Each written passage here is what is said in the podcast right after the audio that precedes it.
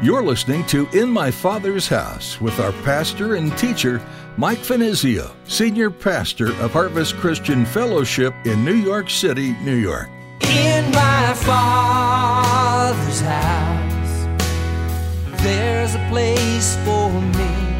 In my Father's house, where I long to be. Oh, my heart will not be troubled. Remember what you said. You'll return that I might live in my Father's house. as it relates to who God is, we have to appeal to the Bible. I cannot know God ultimately apart from the revelation that He has been pleased to give me of Himself. I cannot know God except in the Lord Jesus Christ. Jesus Himself said in John's Gospel in chapter 14 and verse 6, He says, I am the way, the truth, and the life, and no man comes to the Father except or but by me. Many people have preconceived ideas of who God is, even before they come to know Him as their Lord and Savior. After becoming a Christian, you need to be careful where you go for information when you're learning about God's character. Will you believe that the Bible is the authoritative Word of God, or trust in human ideas and philosophy? Today, Pastor Mike will explain that you don't need to look anywhere else except in the Bible to have an accurate view of God. Now, here's Pastor Mike in the book of 1 John, chapter 1, as he continues his message, The Holiness of God.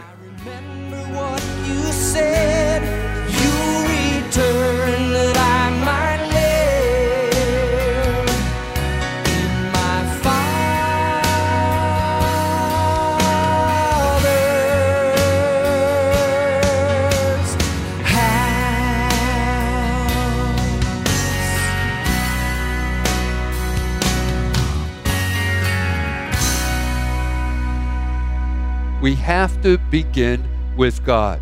That is, we must understand the true character of God. That is, to enter into that full experience of fellowship and communion with God, we have to understand the true character of God. And here, quite frankly, we are told God is a holy God. Now, I believe that many of our problems stem from a wrong understanding of who God is. And in a little later on in our study, we'll talk about these problems. So, anyway, we have to begin with God and who He is. But here's the problem many of us, rather than beginning with God, begin with us. And we begin with our problems and with our needs and with our demands. All what can I get out of this Christian faith? What can I get out of having this fellowship and communion with God?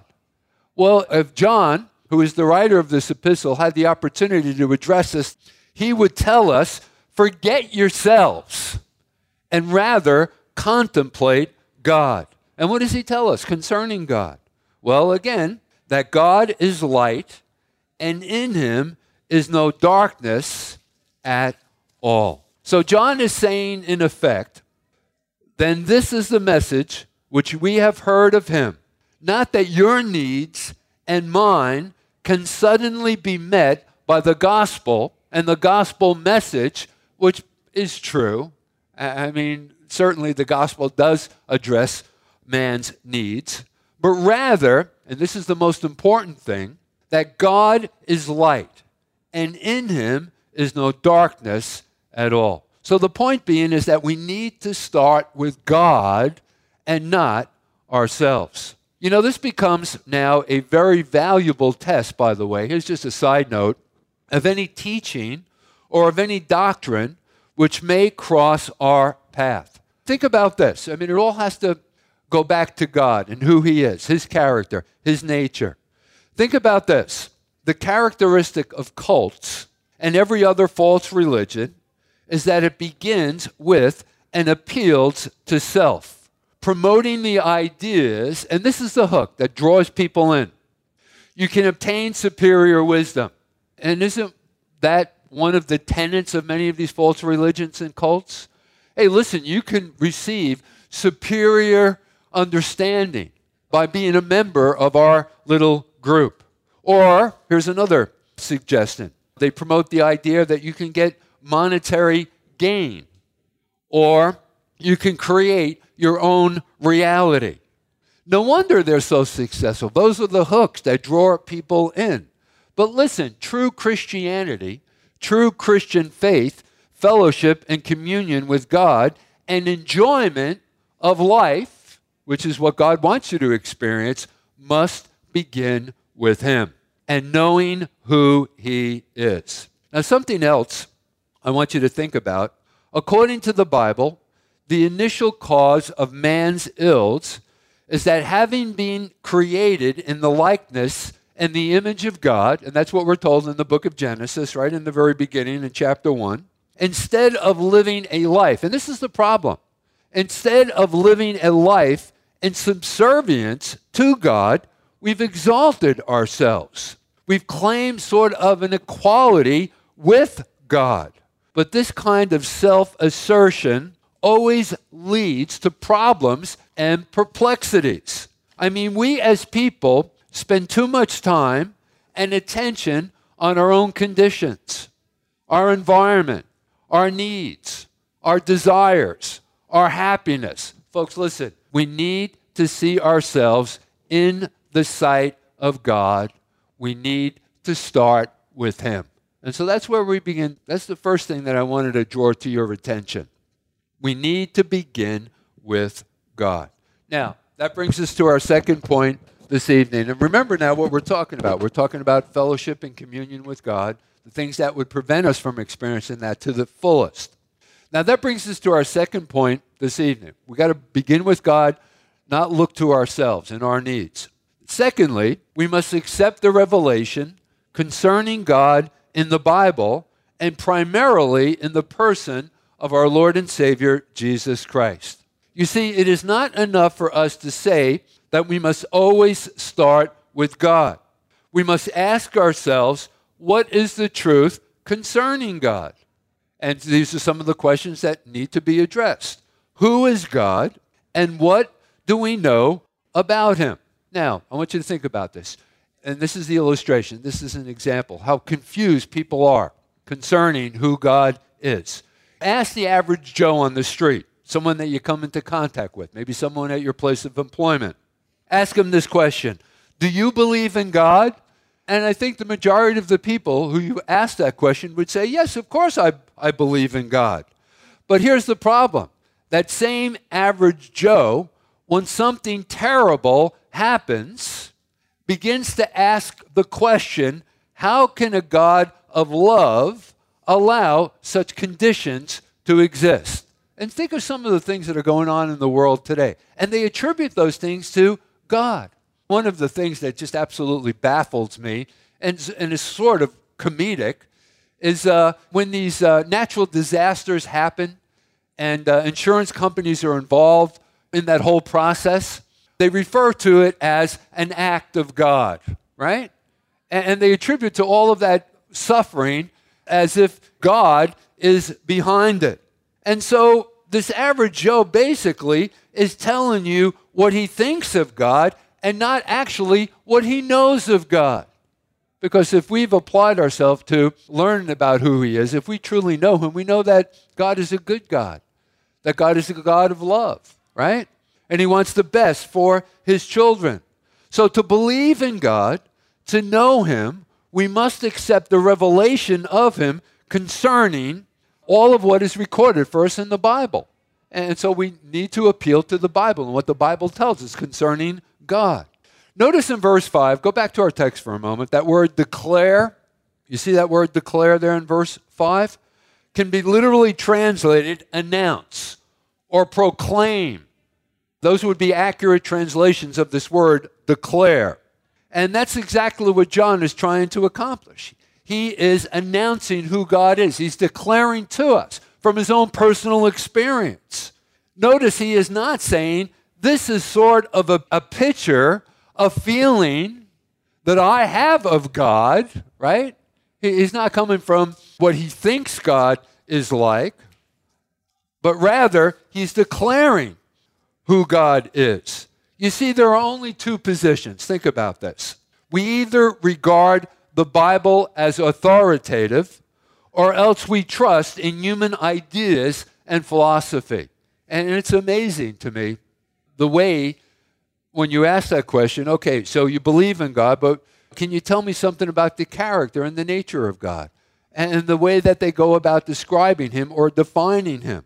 So we mustn't trust human ideas and philosophy as it relates to who God is. We have to appeal to the Bible. I cannot know God ultimately apart from the revelation that He has been pleased to give me of Himself. I cannot know God except in the Lord Jesus Christ. Jesus Himself said in John's Gospel in chapter 14 and verse 6, He says, I am the way, the truth, and the life, and no man comes to the Father except or but by me. So if this is true, then I want you to think about this. How then could we believe that we can find God whenever we seek for Him by our own efforts? And it can't be done. You have to appeal to the Scriptures. The Holy Spirit, who is the great teacher, has to open up those Scriptures to us and reveal to us the very character and the nature of God and who God is. This is something that cannot be accomplished by any of us by our own efforts. Jesus is absolutely essential in this process, and we cannot know God except we believe this revelation concerning Him. John's Gospel in chapter 1 and verse 18. It says, No one has seen God at any time. The only begotten Son, that is Jesus, who is in the bosom of the Father, he has declared him. And so you want to know what the Father is like, what God the Father is like? All you need to do is study the life of Christ as is revealed to us in the Scriptures. You see that? So, John, now think about this.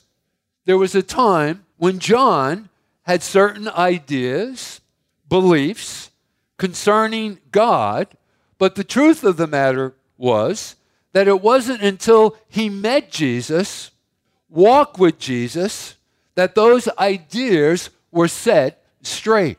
And so it is with us in our own experience, right? I mean, think about it. All of us has come into this Christian experience of ours with preconceived ideas of who God is. And over a period of time, applying ourselves to studying and learning of Jesus and, and studying the scriptures, and also through our own personal experience, God working in us, giving it to us the Holy Spirit, illuminating our understanding, right? Then those ideas have been set straight. And that's isn't that exactly what John is suggesting here in verse 5? Go back to verse 5. This is the message which we have heard from him and declare unto you, right? You know, it was Martin Luther who said, and I quote, I know no God but Jesus Christ. And how true that is. So people's tendency is to say that we are all right in our belief of God. But the trouble is their belief in Jesus Christ. That's where the confusion comes in. You see, it is only there in the incarnate Son that we can really know God as our Father and truly have fellowship with Him. And so, gang, we must accept the revelation concerning God in the Bible. And let me tell you something you'll never be let down by doing that. You don't need to look elsewhere to come to the accurate understanding and description of who God is. Just appeal to the Bible, and the Bible will never let you down. I'm telling you, right? You may have some questions, particularly in life struggles. Where's God? Why? You know, I think at one time or another we've all had to wrestle with that same question. You know, if God is supposed to be such a good God, why has He allowed something so terrible to come into my life? It's hard to reconcile the two. I understand that. But in time, it, the truth will come to pass, and God will reveal Himself to us. And so we must accept the revelation concerning God in the Bible. It's absolutely true and accurate. Now, that brings us to our third point. The next proposition is that we must start with the holiness of God, which is the title of this evening's message. Now, are you surprised by that statement? This next proposition is that we must start with the holiness of God. You know, to know God, to have fellowship and communion with God, that's where we have to start. Shouldn't we start with the love of God? Shouldn't we start with the mercy of God? With the compassion of God? No. John says that we need to start with the holiness of God. God is holy. You see, this is how John confronts us and addresses the subject of joy. Remember last time together, last Thursday, we talked about fullness of joy, how to secure it, right? That was the subject that we treated last time together. Go back to verse 4. Let's just read it again. And these things we write to you that your joy may be full, which is a part of your fellowship and communion with God. It's just the, the fruit and the byproduct of having fellowship and communion with Him. So notice here, and then in context, he continues on in the next, the very next verse, and he confronts us and he addresses that subject of joy. How? By our understanding that God is a holy God. So don't start with the power of God, the greatness of God, the love of God, although all of these things are true, absolutely true and wonderful attributes of God. They're absolutely true. But here's the point you'll never know these other qualities of God the love, the greatness, the, and all of the other things that we just mentioned. Those other qualities of God, unless you begin here, and that is with His holiness. Let me give you an example of this, and I've already touched on it. So, if we, if the only understanding that we have concerning the character and the nature of God is that God is love, that God is always smiling upon us. Well, when calamity comes a knocking at our door, trouble, wars, conflicts, what happens? If we don't understand the holiness of God, if that isn't a part of the equation, what happens? We become baffled. We become disillusioned and thus we turn our backs upon God. We get into that mindset, well, I thought God was a, you know, a loving God and was concerned about me. And uh, I mean, after all, I gave my life to him. Didn't he take control over it? And we become confused, we become baffled. And that's why it's so important that we begin with the holiness of God. The trouble is that we didn't start the way the scriptures start, and that is with the holiness of God. So, God is utter and absolute righteousness, justice, and holiness. But unfortunately, the world in which we live in, these are qualities that are absent.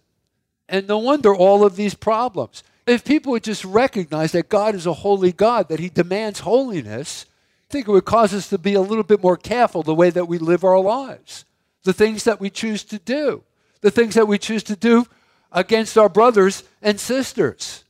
All of the suffering in the world can be attributed to this very fact. You know, let me give you something else to think about. If you don't start with the holiness of God, you will never neither understand God's plan of salvation. Think about it.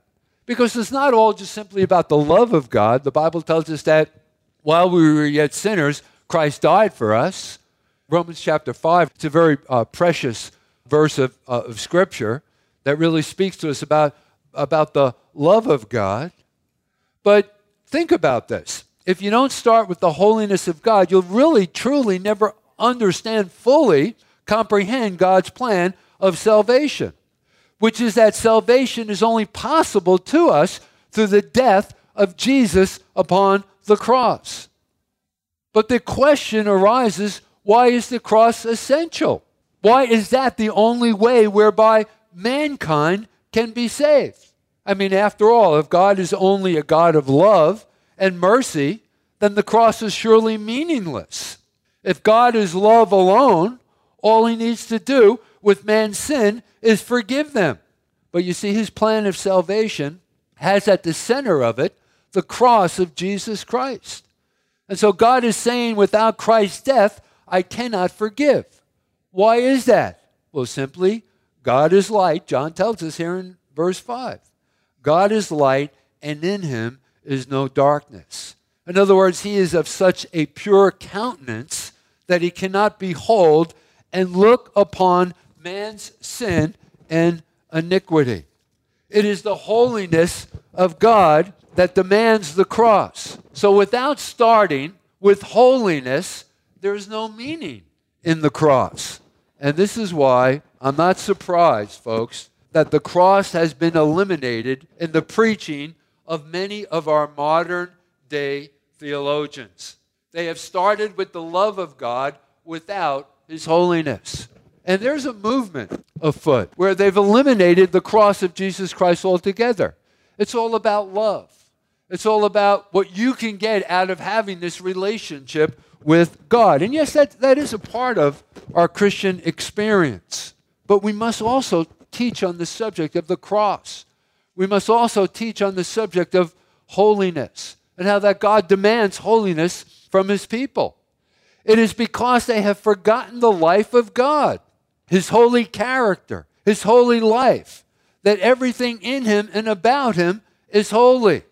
And thus he can only forgive sin as he has dealt with it in his own holy manner.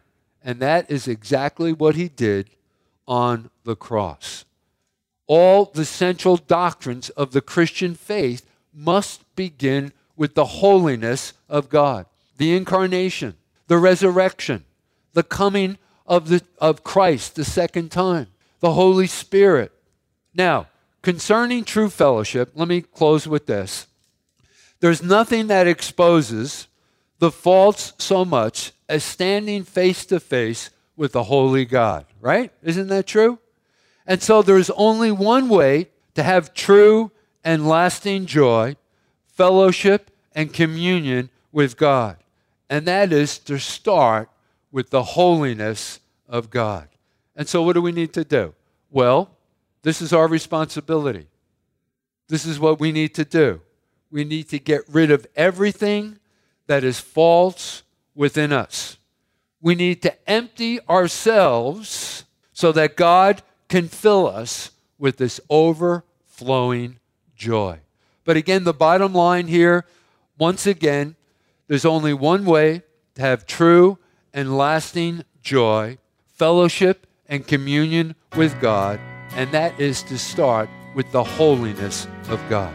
Let's get rid of everything that is false within us. Let us empty ourselves so God can fill us with this overflowing joy. That's exactly what He wants to do. Isn't that an amazing thing, truth? That God wants us to experience a true, not a trinkling of joy, but joy everlasting, overflowing. In my Father's house, there's a place for me. In my Father's house, where I long to be. Oh, We're so glad you joined us today on In My Father's House for our continuing verse by verse study through the book of 1 John. If you'd like to hear more messages from Pastor Mike, please visit our website at harvestnyc.org. You can view his past teachings when you click on the Vimeo link or listen online. Just click on the Resources tab to find out more. Sometimes life can get busy, and between work, family, and all your other obligations, it's hard to find the time to dig deeply into the Bible for yourself. We want to encourage you to make time with the Lord a priority in your life. And we have some great resources linked at harvestnyc.org to help you do just that. We also invite you to join our mailing list for daily devotionals. You can sign up at harvestnyc.org. If you're in Midtown Manhattan and looking for a church home, come visit us here at Harvest Christian Fellowship. We meet every week for worship, Bible study, and fellowship. It's easy to get here. You can reserve your seat and get directions at our website. If you can't make it in person, that's okay. Join us on the live stream to participate in our services virtually. Just follow the link at harvestnyc.org. And be sure to give us a call if you have any questions. 212 247 1877. That's 212 247 1877. That brings us to the end of our study today. Join Pastor Mike next time to continue learning and growing in faith right here on In My Father's House. Where